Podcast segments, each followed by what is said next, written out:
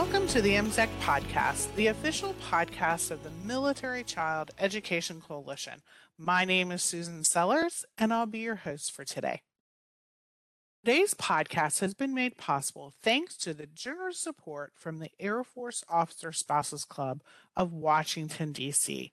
And speaking of Washington, D.C., MCEC is thrilled to invite you to Washington, D.C. to attend the MCEC Global Summit July 18th through the 20th. We are back in person for the first time in two years with exciting sessions built on creating environments of belonging and connection for our military kids, parents, and teachers. So come network, learn, and engage with us. Find out more information at militarychild.org, and we hope to see you all at the MCEC Global Summit this summer. Summertime is often when military families are moving from one duty station to another. Though a new duty station can be exciting, it's not without its challenges. The webinar team recently hosted the MIC3 to present a webinar on successful education transitions. They explained the Military Interstate Compact and how to leverage this powerful resource to help our military families. We've taken the Q&A from this webinar for our podcast listeners who want to learn more about the compact and how to use it when navigating a new educational setting for our military kids. We hope you find this conversation helpful. Thanks, Lindsay, for that great information. And I'm going to give our participants a little bit of time. I did see a question in there from Nikki that we are definitely going to get to. For families that are looking at the compact, Lindsay, what resources does the commission offer if they want to learn a little bit more about it? I think you were talking about that video series, which sounds fantastic. Yeah, so thank you, Susan. Yeah, we have quite a few resources, and, and I'm very excited about that. I actually, um, as the training associate, I kind of guide or work with our training committee. And so I'm very excited about that. Um, I think the uh, pandemic really opened up a whole new world for virtual learning. And so, you know, our goal is to reach the broadest audience because I, I am reading some of the comments now that I've stopped talking so much and I'm able to see. And yeah, I think a lot of it is educational, right? Teaching school districts that it's out there, teaching school districts that it applies to them, and then also letting military connected families know that it's out there to help them because, you know, it's not just school districts, it's also the families knowing what their rights are under the, the compact. So yes, I highly recommend that military families that are on that are watching this webinar or school district personnel, EFMP programs, um, ECAC, I work quite closely with them any organization that supports military families really familiarize themselves with our commission website, mic3.net. Again, I cannot stress the trainings for attendees that familiarize themselves with the interactive map on the site because that will, again, inform those transitioning families or schools who within their state is their primary point of contact. And when I saw in the uh, comments, tried to, and it was a little unsuccessful, that's when you, you know, that's when I wish people knew more and knew how to get in touch with that point of contact because that's when it's important right? Is when you've tried you're that you parents are the best advocates for their children. Absolutely and they should be like that's your job right as a parent is to be the best advocate for your student. And when that fails who do you go to? And so i want people today to just remember the interactive map on mic3.net and find that point of contact because that is who can help you. Um, and then you know of course it always it provides contact information for this not just the compact commissioner, but that school liaison, which if there is a school liaison on the call today, um, I'm so grateful for them. I would say 90% of the compact related cases get resolved at that lowest level. And that's the best outcome for families because it's the fastest. You know, when you resolve it at that lowest level where it's a school liaison reaching out and saying, hey, school district, I don't know if you knew about the compact, but it exists and here's what we need. And then the school going, oh, I didn't know this was in our state code. Absolutely. Let's help this family out that's gold, right? When when it works its way up through the compact commissioner and then he he or she needs assistance from the national office, a lot of time has gone by, and that's not necessarily the best outcome. So school liaisons do such a great job, and I'm I'm so grateful for them. And knowing who they are for the families on the call today are is so important. So again, you know, they can contact that school liaison or compact commissioner and get that assistance. So that would be out of the resources on our commission website um, the most important thing. If, if, families can walk away today and know that information, um, that's what I would recommend. Of course, we have a resource page on our website. It features our webinars that we put out, you know, monthly.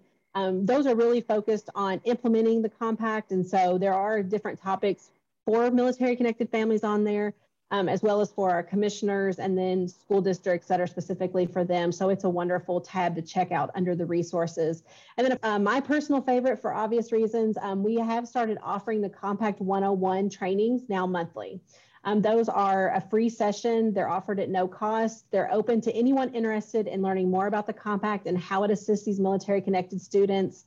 Um, we provide attendees with a workbook that goes along with the presentation. Um, and if you complete the workbook, I, I, tell people all the time, it's the only thing you need as a military family or school district. It's everything you need to know about the compact in one book. And you just, you keep it, you hang on to it. The compact doesn't change. And so that's the great thing is you go through it once and you've got that for eternity. So really everything they need to successfully implement the compact for their students. Um, and then we also just recently added an events calendar to mic3.net and that just allows people to kind of look at what's upcoming. They can click on a day, it pulls up a description of that webinar and they can register through that. And so that's another great addition on our website. And I would be kind of remiss um, talking about the trainings not to tell everyone that we do offer those virtually and in person. And those are, again, it, all of it the travel, the setup, everything is, um, again, we provide that at no cost to the requester. So we do work with school districts, again, to try to train as many people as we can within their personnel about the compact and what it does for military connected students. Well, thank you, Lindsay, so much for all that great information. And I know MCEC has also created an advocacy toolkit that we have on our website where we partnered with CPRL to sort of help parents to craft those emails or you know how to start those conversations with school districts that are not familiar with the compact so what i hear you saying is when a family relocates and they have a challenge to first reach out to the school then the next sort of chain of concern would be reaching out to the student liaison and then up to the commission. At some points, though, can families reach out directly to the national office if they don't feel that their issue is being resolved? Or is there something that parents can have a better understanding to, though, of what exactly the compact covers and unfortunately what it doesn't? Yes, ma'am. Actually, on the website, there's a contact us tab um, on mic3.net, and people, parents do contact us through that. Just to give a little background, and then yes, I, I kind of will address your question through that there are three of us at the national office our executive director Cherise Imai, myself, and then our communications associate, um, Stephanie Ramsey. So, you know, we cannot keep track of 50 states plus the District of Columbia's rules and regulations for education. So we do rely heavily on the school liaison and the compact commissioner. Now, when a parent contacts us, let's they come to us first because maybe they set in on a webinar and they're like, I can't remember anything, you know, the crazy redhead said, except that this email address, then absolutely, yes, contact us. You know, um, we encounter parents who they have tried to resolve it for six months and then they come to us and we're like, don't wait six months. Even if you don't know if it's compact related, contact us. And we will tell you if it's compact related or not, because, you know, false hope is the worst kind of hope to me. So we, we want to be upfront with families and say, under the compact, based on what you're describing to me, this may not be covered, but we always refer them back to the school liaison and to the compact commissioner because in the state of, I'm going to use Florida again as an example, that commissioner and those school liaisons, they know the rules and regulations in Florida. They have the contacts at the school system. So they are, again, the best line of defense for resolving those issues. Now, let's say the, the parent contacted us. We said, we think this sounds compact related. Absolutely. Let's get you assistance. We're going to give you to the SLO and then the compact commissioner and the parent feels like, I don't feel like they're helping my student. It's not moving fast enough. Or let's be honest, maybe, you know, you didn't get a call back or the email went unanswered. Then yes, you should absolutely reach back to us and say, um, you know, here's what's happening. Can you assist me? Because we will. I mean, we will do our best to resolve any issue. Now, again, with the caveat that it is compact related. Our compact commissioners or the compact commissioners do work non compact related cases, but they can't force a school to do something that's not compact related. So I, I want to be very clear on that. If it is compact related, though, and right now we are looking at several, I tell people we've never sued over a student issue. We have sued a couple states. It was over something administrative, but to answer one of the questions in the chat box. So this was the commission was stood up in 2007. By 2014, all 50 states in the District of Columbia, which we are one of only four compacts that have all 50 states and DC on board. So I think that speaks to how strongly what this commission does for military connected students, how important it is. So once it was stood up and all states were on board, you know, then we're now in our kind of teenage years, right? Where some people are maybe pushing back and saying, well, our school district has never done that, or we don't do it that way. And then saying, well, it's in your state statute.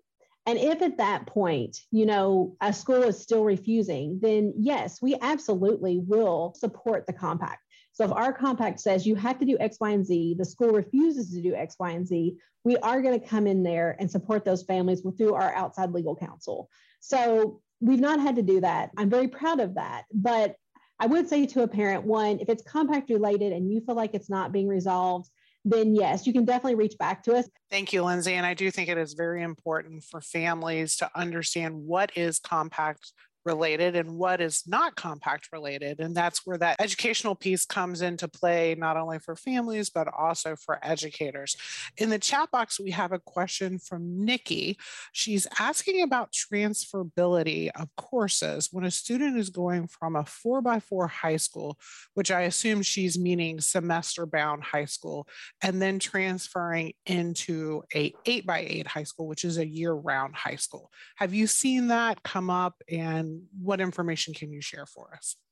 I have. And do I wish that everyone was on the same schedule? Absolutely. Would that not make everyone's everybody's life easier? Yes. So according to the compact, under that provision where we talked about course and educational program placement. So under that one, we talked about uh, gifted and talented and AP, but I said it's also for your regular courses, right? So under the compact, the student has to be kept on track to graduate. So let's say you were taking algebra, and I'm just going to probably use a horrible example here because like thinking on my feet may not be my strong suit, but let's say you're taking algebra one, you transition into the new school, they have to place you in algebra one. If you did not complete it in that school, you have to be placed into algebra one. If you completed it, then you have to come back in and you have to take the next course in the sequence. So that is how the compact addresses that. It's not so much, you know, semester versus year round versus say trimesters. It's really, again, keeping them on course to, to graduate. You have to recognize where they were, where they're headed next, keep them in that sequence. So I hope that answers your question. You're, you're welcome to clarify if, if I did not. Great, Lindsay. Thank you so much.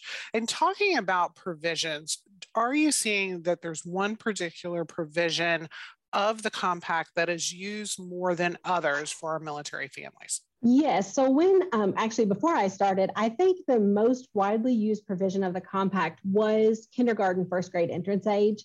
You know, a lot of families when they transition in, if their student in North Carolina was going to attend and now all of a sudden they're in Hawaii and they don't meet that cutoff age, how important it was for families to be allowed to continue that education. Because you know stopping a student and then restarting them again that's very difficult for the student. So keeping them again on course on track with their education is so important. But you know i think that what we're seeing now is um, graduation. So i think a lot of families just because for whatever reason i don't know if it's the uh, the military or what have you but i think because they are transitioning in that junior to senior year and the, the time frame for them to complete everything has shortened so greatly that we're really looking more at reciprocal diplomas providing those waivers the acceptance of sending schools exit exams because that's something the slide didn't touch on but also you know um, under the compact, the receiving school does have to recognize those exit or end of course exams from the sending school. And let's say that, you know, a student comes into your school and the sending school didn't require an exit exam for biology or an end of course exam for biology,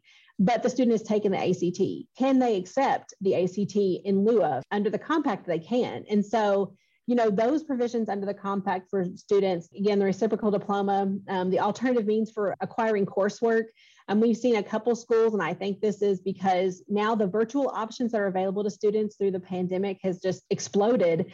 And so a lot of times, you know, if a student comes in and let's say they were taking ASL as a foreign language at the sending school, but the receiving school doesn't offer American Sign Language, then the receiving school can look around and say, well, is it offered online? Can we pay for them to take it online? They get their second credit in a world language.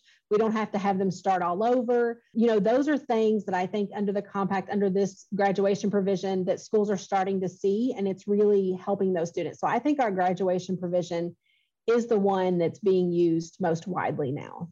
I would have to agree personally for myself. My oldest son went to three different high schools at three different states, and the dreaded PE credit was the thing that seemed to hold us up as transferring in as a junior. So, in addition to graduation requirements, are there any other topics before the commission that you think our attendees should be aware of? Yes. Yeah, so, I touched briefly on it um, during the presentation, but since 2019, the Commission has been examining extending coverage of the compact to include all school age children of National Guard and Reserve members, regardless of that service member's status. So, um, you know, right now it's only Title 10. So we're looking at expanding that. And they really did uh, spend several years kind of studying how often those families transition. Are the educational issues that those families face the same as our active duty military students? And the executive committee of the commission stood up the National Guard and Reserve Task Force there in 2019. They presented their findings to the commission in 2020, and it is coming up for a vote in 2022. So this year at our annual business meeting in Baton Rouge,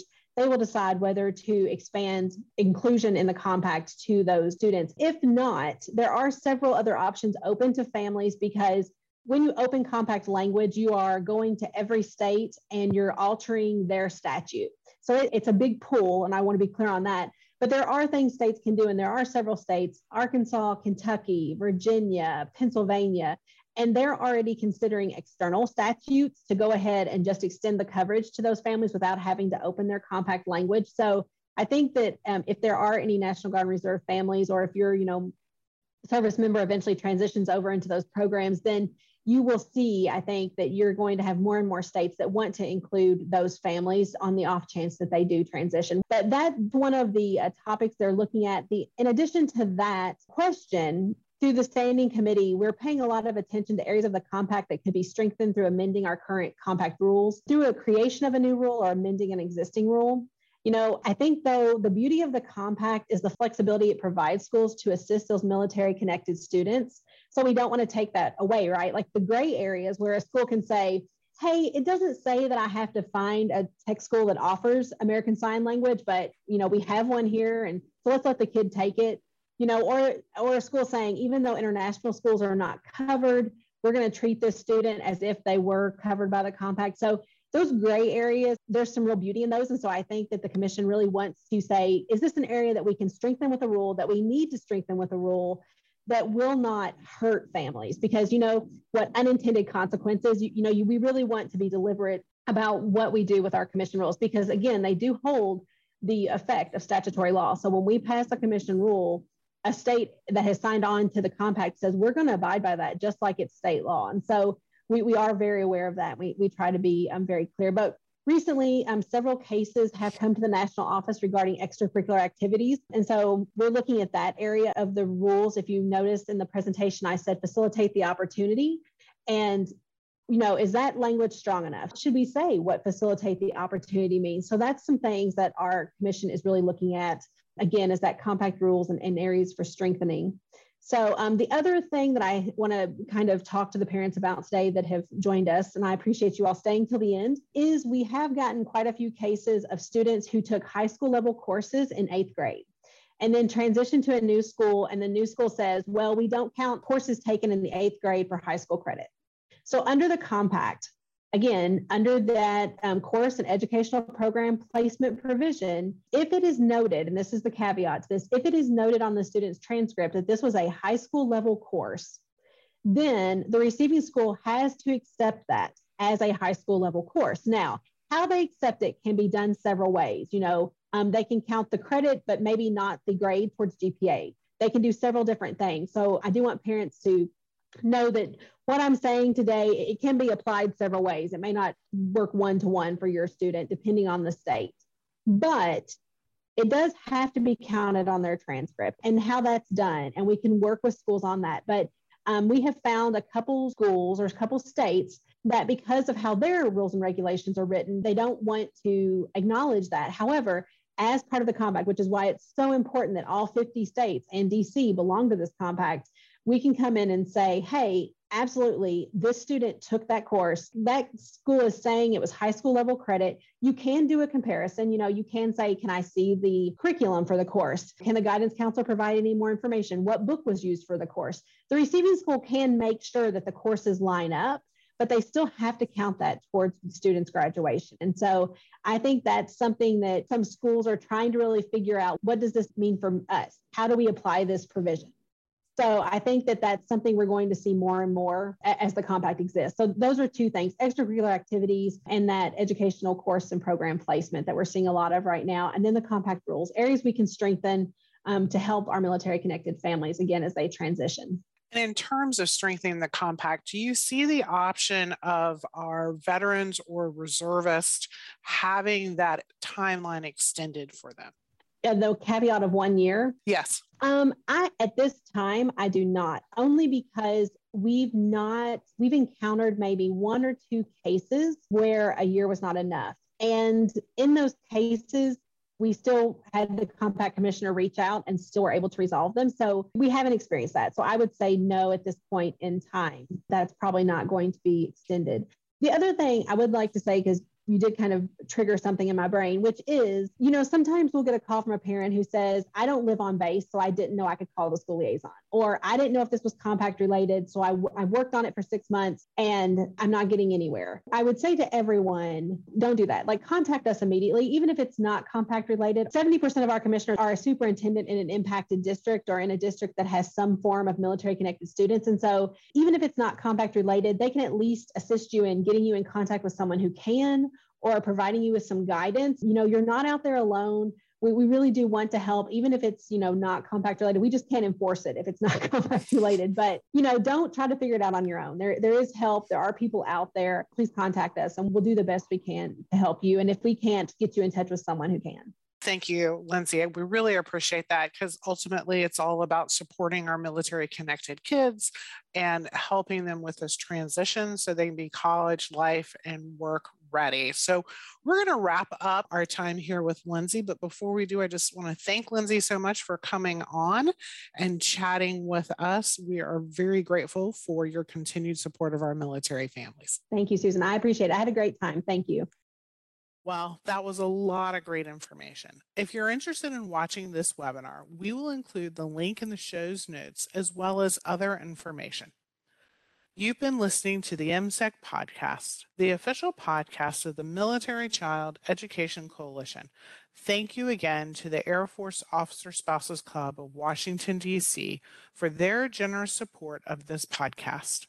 Don't forget to register for the MCEC Global Summit in DC this July 18th through the 20th. Find out more at militarychild.org backslash MGS. Until next time, live a great story.